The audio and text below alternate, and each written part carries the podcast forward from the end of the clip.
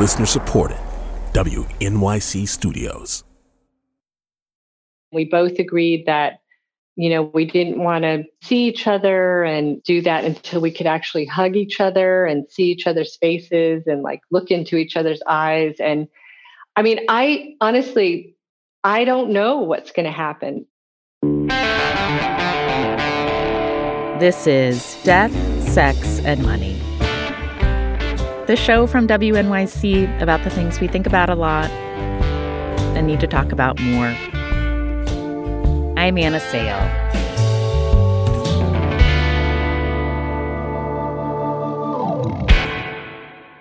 And here with me is the host of the NPR podcast, It's Been a Minute, Sam Sanders.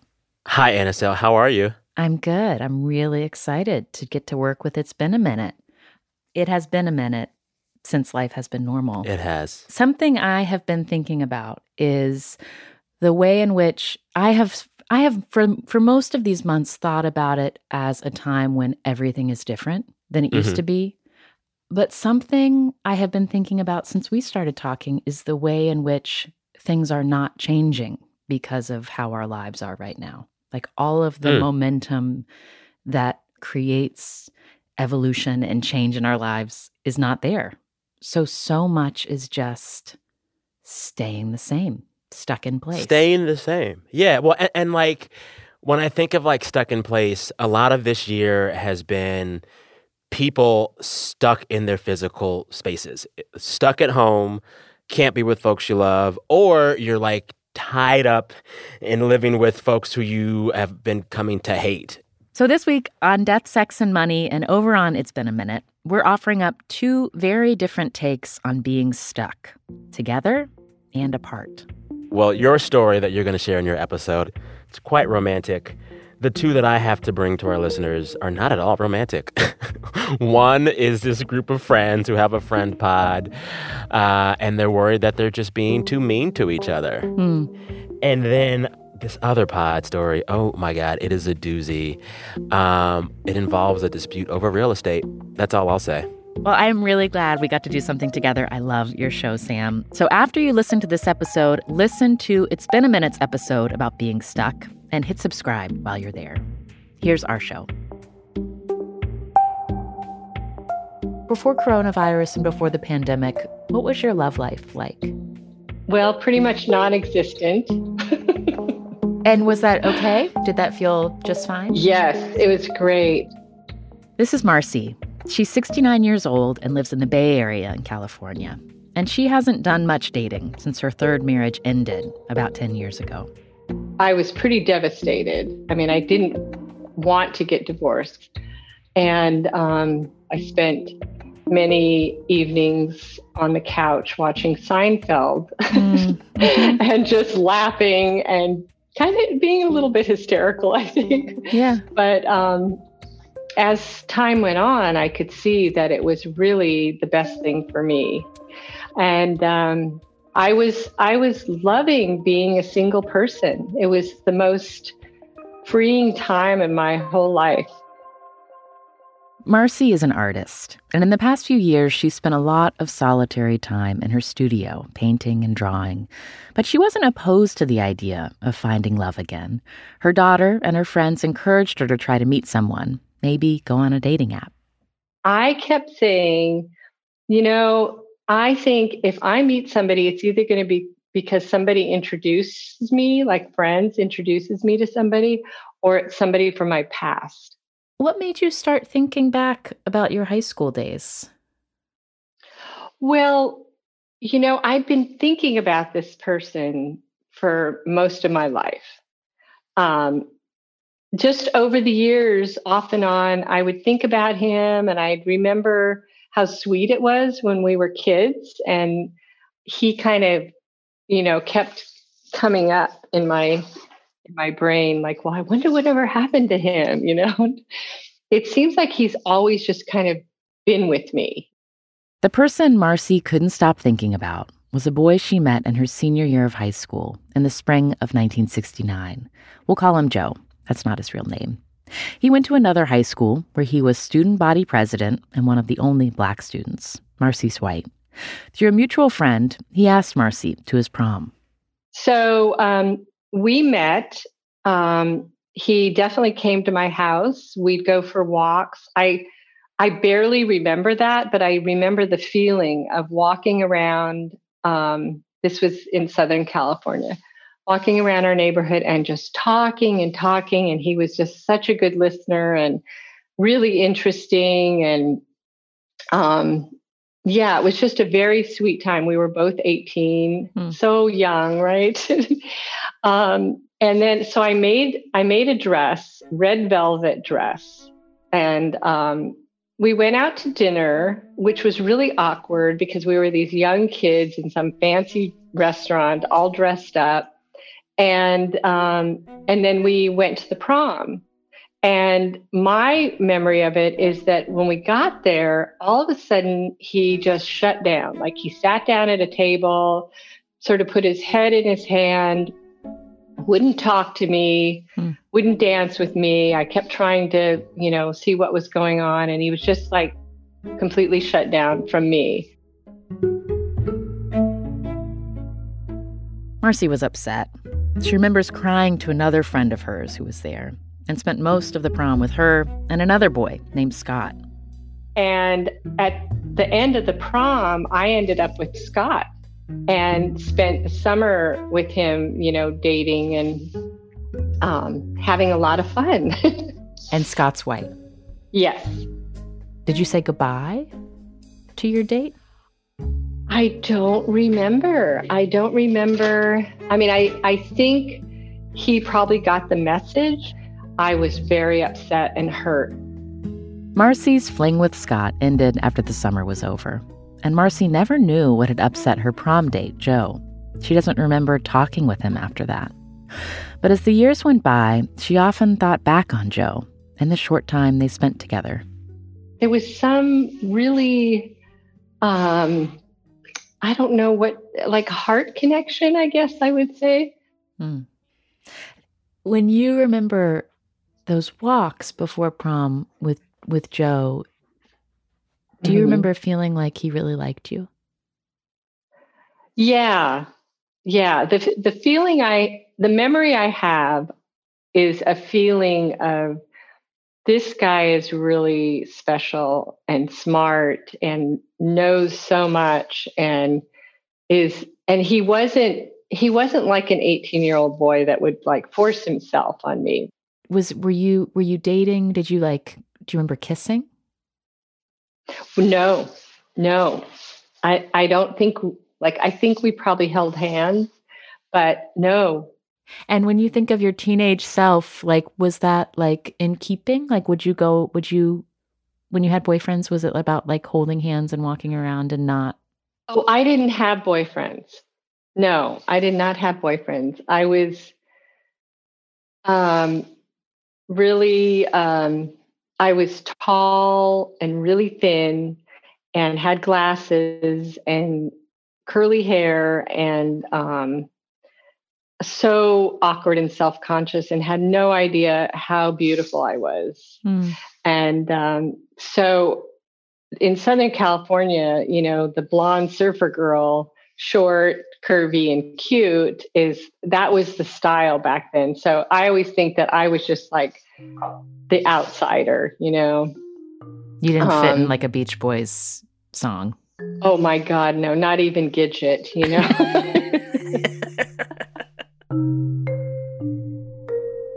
Fifty-one years and marriages, divorces, and a move to Northern California later. Marcy still felt unsettled about what had happened on her prom night. So early this year, she decided to track down Joe She'd looked for him before, but hadn't had any success finding him. Her sister suggested looking for him on his high school's alumni Facebook page. this was so weird because the first time I went on that Facebook page, the, the administrator guy had put up a newspaper article about Joe. From jo- about Joe in the 21st century or in high school? In high school. So you see his teenage self. You like are yes! looking for him, and then there is his teenage face. there he is. So I thought, okay, this is a sign, you know. The Facebook page administrator gave Marcy Joe's email address and also told her that Joe lived not far from her, just across the bridge in San Francisco. So Marcy decided to write to him. I just, you know, very carefully and very kindly said, This is who I am. Um, I hope you've had a really good life. Um, I've been, you know, you've been on my mind all these years, and I just felt like I wanted to reach out and apologize for whatever happened when we went to the prom. And if you're interested at all in in you know saying hello or connecting or something, um, that would be really cool. Marcy sent that email in February of 2020, and then heard nothing. And as the months went by and the pandemic took hold, and Marcy stopped leaving her house, still no reply from Joe until August. August 11th, I wake up and I look at my email, and there's an email from him. And I couldn't believe it. You know, I was, I was just, I, I remember just kind of going, oh no, oh no, you know, what, oh no, what do I do now? You know, so I, I kind of sat with it for a while and it was a really nice email. It's just like, oh, you know, thanks for connecting. Of course, you know, it's great to hear from you and very chill, you know, not uh-huh. like, oh, thank God you finally got in touch with me. um, How long did you wait before replying? Oh, um, you know, probably like a day, not very long, because of course I was the one trying to find him. Right? And did you wait a day and not just like email him back in a few hours just to not seem overeager? Like, were you aware well, of that? Well, it was no, it was more. Um, it was more about like, what do I say? Yeah. You know, how do I say that I'm so excited that he's written back, and you know that if and in his email, he never said like, you know, you horrible person, or look what you did to me, you ruined my life. It was like every his life has been great. It's been a wonderful life, and um, I felt so relieved. And um, and but I wanted to. Yeah, I felt like I had to be really careful how mm. I how I wrote things. So I just kind of sat with it. And of course, I you know called all my friends and told them, "Oh my God, you know, finally wrote back." um, so I I wrote back and you know we started writing these you know very um, just kind of friendly emails like you know here's what I've been doing and we were writing back and forth. I said, "Hey, would it be crazy to talk on the phone?" And we ended up talking for almost 3 hours. Mm. Sounds like like what a teenager does. Yeah. well, and I'm I hate talking on the phone. I mean, I I much prefer to be with people, but of course that is not how life is anymore. So yeah, we just had so many and we just laughed like when when he called, we we um we just started we both just like couldn't believe it, you know, like is this real? Am I really mm-hmm. talking to this person? Coming up, Marcy tells me how their relationship has progressed and how it hasn't. The idea of trying to plan something where we would, you know, have to be wearing masks, and he lives in an area where there's lots of people. I think the idea of trying to coordinate all that just seems like too stressful for me.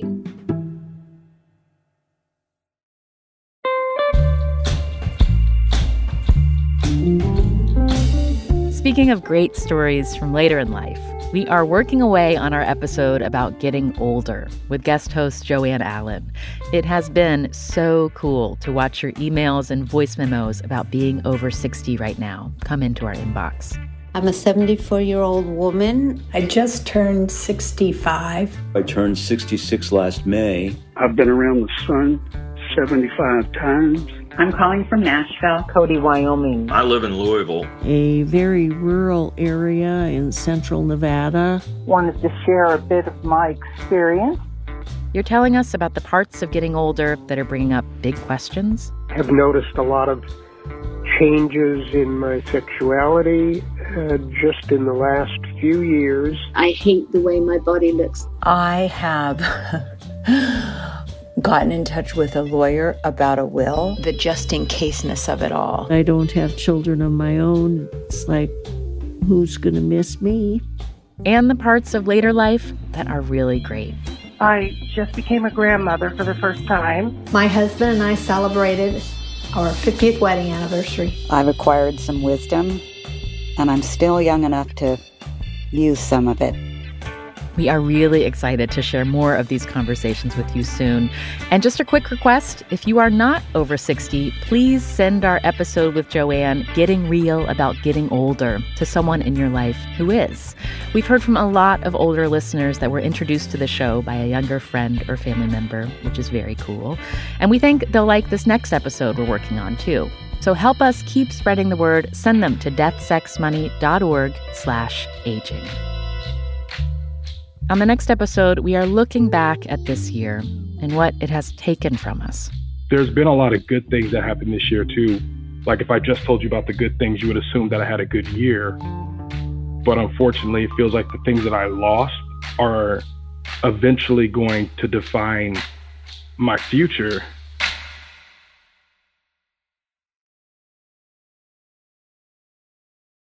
This is Death, Sex, and Money from WNYC. I'm Anna Sale. Early on in their reconnection, Marcy told Joe about her marriage history, but he didn't volunteer any information about his relationship status. And so I finally, during a conversation, you know, said, Oh, are you with somebody? And he wasn't. And I remember kind of going, Oh, that's interesting, you know, that we're both single at this point in our lives. Do you remember feeling attracted to him? Um, yeah, uh, to some degree. I mean, I think I I really had a lot of protective walls up around me because of the, you know, the last experience, and um, you know, and I in some ways I I felt like, well, I don't know this guy, you know. I was very cautious, probably overly cautious. Did that shift? Yes, because we started um, talking on the phone almost every night for like at least a couple hours. And um, I paint a lot of what is going on in my life. So I'm I kind of work through things. And I I sent him some pictures of my artwork and I um, and I sent him a few little pieces of artwork. And he it was almost like he knew like he was there when I was painting. Like nobody has ever looked at my artwork the way he has. And he just, he is just in it and really sees it, you know? Mm. And he's um, very sensitive and he's funny. He just makes me laugh. I, I, it's like the first person um, that I really feel like I can trust the I'll say the first man in a long, long, long time. I mean, we we say that we love each other. We we love each other. Wow, when did that happen? Yeah. Um I'm going to say sometime like either late September or early October. There was a time where he just said I love you, you know, and I was like, "Oh my god." he has brought so much love into my life and so much joy and um oh i just whew, yeah just saying that is so it's so powerful. Hmm. because in the past i i would say i i take great joy in my sorrow because it's it's so real and it's a feeling and it's such a um it's it's okay. Like i'm okay with my sorrow and um, now I I have so much joy. I mean, he'll we'll be talking and he'll say, "I just see your face smiling," and I and I say, "Well, I'm as I'm talking to you, I am smiling, you know, the whole time because he just, you know, it's like such an amazing connection to this person." But still, despite only living about 15 minutes apart, Marcy and Joe have not actually seen each other, aside from trading a few photos. I sent a picture of myself from when I was, I think I was like 32 and I had finished art school. And yeah. You're like catching each other up in yes, increments. Yeah, I, I said, I said, this is, this is who I am inside you know this is how i if i don't look in the mirror that's the person i see. Mm-hmm. and then i had my daughter take a real picture of me out in my backyard so that he could see what i look like now. So later on he sent me a picture of when he was in his 40s and um and and it was from a newspaper. I don't know. So it was in, it wasn't a very good picture but oh my god so gorgeous. Mm. And then and then another picture from this movie that he participated in. And um, he tells me that he looks just like the picture when he was in his 40s except he's older. So i don't know what that means that's as far as we've gotten. So you traded photos and like why not facetime or zoom? Because i don't want to see him that way. Hmm. i don't i mean he he and he's not supercomputer, um, whatever, you know, mm-hmm. he's he doesn't even have a cell phone. Okay, so um, oh man, that's sexy. Yeah, that's very sexy. Yeah, I know, I know. It's in you know. I hate to say romantic, but in a way, it's so romantic that we mail things to each other and email, and you know, I I think that I mean he's not trying to push it either. We both kind of feel like we want to be able to if if we actually see each other we want to see each other's faces we want to hug each other we want to not have to be cautious or you know get tested first. And i yeah i'm i'm very nervous about getting the virus. I know people who've gotten it and yeah i'm i'm just i know i have lots of friends that go all over the place and do all sorts of things and I'm horrified. mm-hmm, mm-hmm. It sounds like when you see him physically, you don't want to have to have restraint. You want to be able to just do what you want to do without yeah. caution. I want it to be like I've had this vision of us sitting on my couch, you know, just like cozy and talking and having a cup of tea and uh, he couldn't come in my house. You know, I wouldn't let him come in my house if if we got together, and I wouldn't go in his house. So, where do we go? You know, to a park, and this is the first time we're going to see each other in 51 years. I mean, it's just, yeah, it, it seems completely impossible to do that. Hmm. And then I think really the other part of it is that all of this that we've been doing um, is so much and so intense that seeing each other is going to be like I don't even know. It's going to be way too much to handle at this huh. point, you know. Have you like talked about different fantasies about what it'll be like when you do see each other? A little bit, yeah. Yeah, that's been kind of fun. Uh-huh. Mm-hmm. Have you talked about sex? Um, a very little bit, a very little bit. Um, it's, um,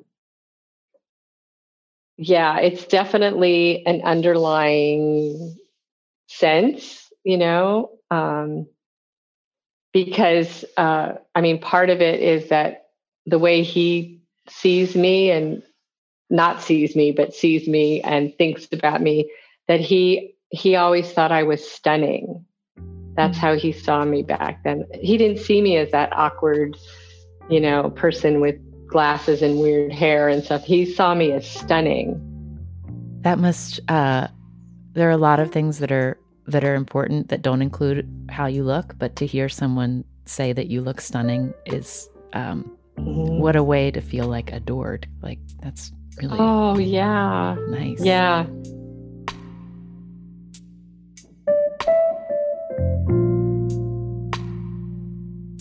Do you think this romance, when you think about if this would have happened a year ago or in a time when there was not a pandemic. Mm-hmm. Um, do you wish for that? I I don't think I don't think we either of us were ready until when it happened. I think it was the timing was um, the timing was right, you know. Hmm.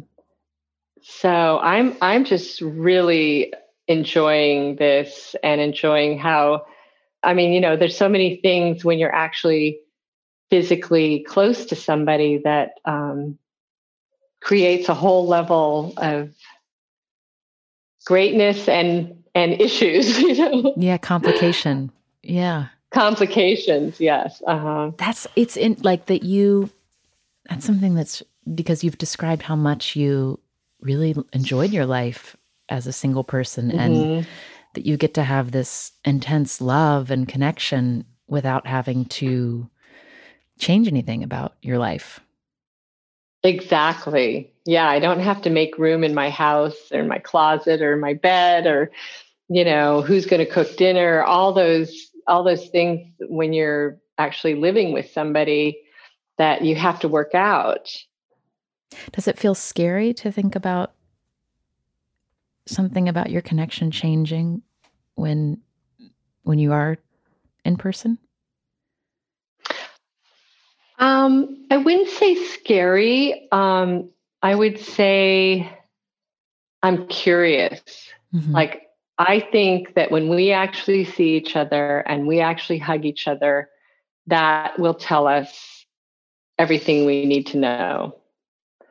And if it means that we fall madly in love and want to be together, that's great. If if we look at each other and say, we love each other and we're going to be friends forever that's great too. I'm trying not to have any any expectations. I'm not afraid because i know that we will always be connected now. And that to me is the most important thing. Do you think have you talked about how your connection might be different when you're physically together and it's it's very plain that you're a white woman and he's a black man just ha- that you will relate in a different way than when it's just your voices? I don't think so. I don't think that will. I don't think that will affect anything. I mean, in it. I mean, we'll we'll see what we really look like, so that'll affect something. But the fact that you know we have different color skin is not going to. I don't believe it's going to have any bearing on anything.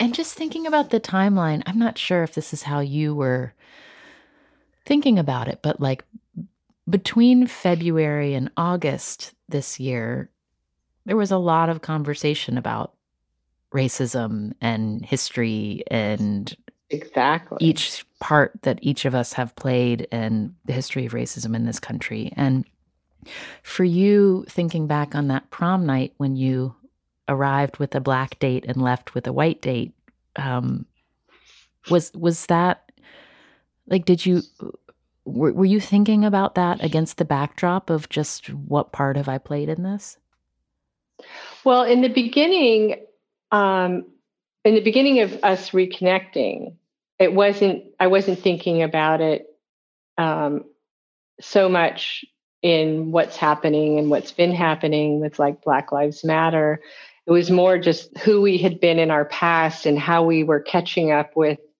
um, all those 51 years of our lives. Mm-hmm. And but but of course that subject came up because um, you know he would we'd be talking about a subject and he would he would you know say something like yeah if i was in that situation i probably would be dead by now and you know he'd mm-hmm. he'd throw these little things out and so that that um you know racism definitely came up in our conversations and it was it was really good does he have any memory of why he sort of shut down at prom and, and seemed upset well what he remembered kind of recently was that he couldn't find me Mm.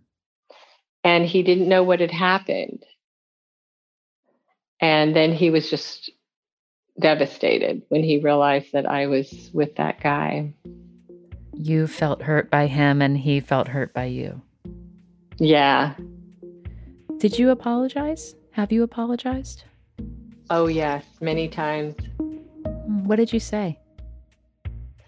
Um, you know, I think we were talking about what life was like back then and how hurt he was and and at some moment I just felt like I had to say, you know, I I want to apologize for whatever role I had in in making him and hurting him or making him feel bad. Did it feel good to hear her apologize? Uh,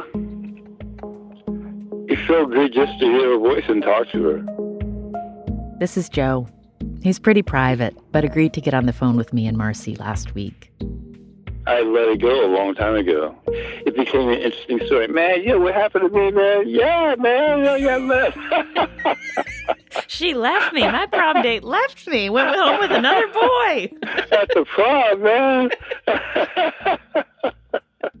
now, I, I, I just want to ask you, Joe. I had a really wonderful, long conversation with Marcy about what it's been like to get to know you again during these last several months. Can you tell me what it's been like for you? Well, it's been revolutionary, I'd say. Um, what's in- really interesting is that uh, it opened me up to my 18 year old self. Oh. And I could just feel um, how I felt during that time, what was going on during that time. And I remember my 18 year old self's first love. And uh, that first love was Marcy? Yes. Oh. It's difficult to describe in words, but mm-hmm. um, it's just been an absolute pleasure. Mm. And revealing to me things about myself that I had forgotten. And there's a love between us that feels like a gift. And Marcy, you and I talked a bit about this when we were talking by ourselves, but I just I want to hear from both of you like what do you think it's going to be like when you get to see each other in person? Um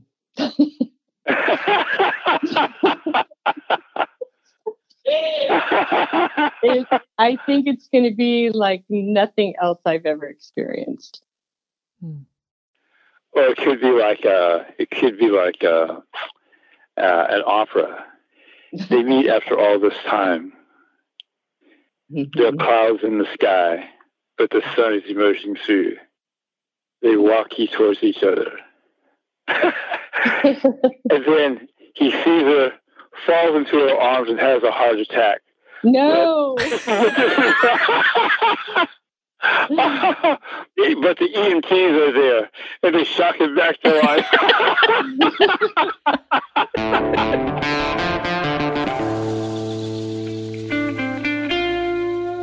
That's Joe and Marcy, stuck apart and in love together 51 years after they went to prom.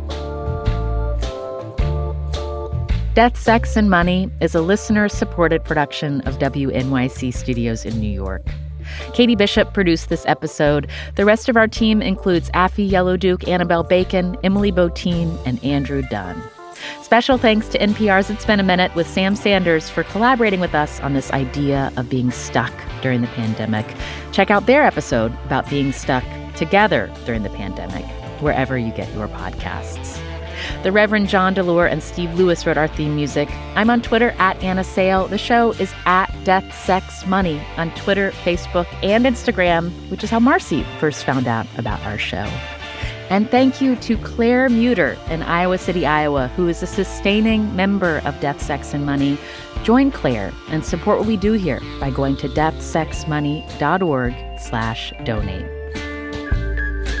Since we talked, Marcy has kept us updated. She and Joe are still talking every day, and they still have not seen each other in person.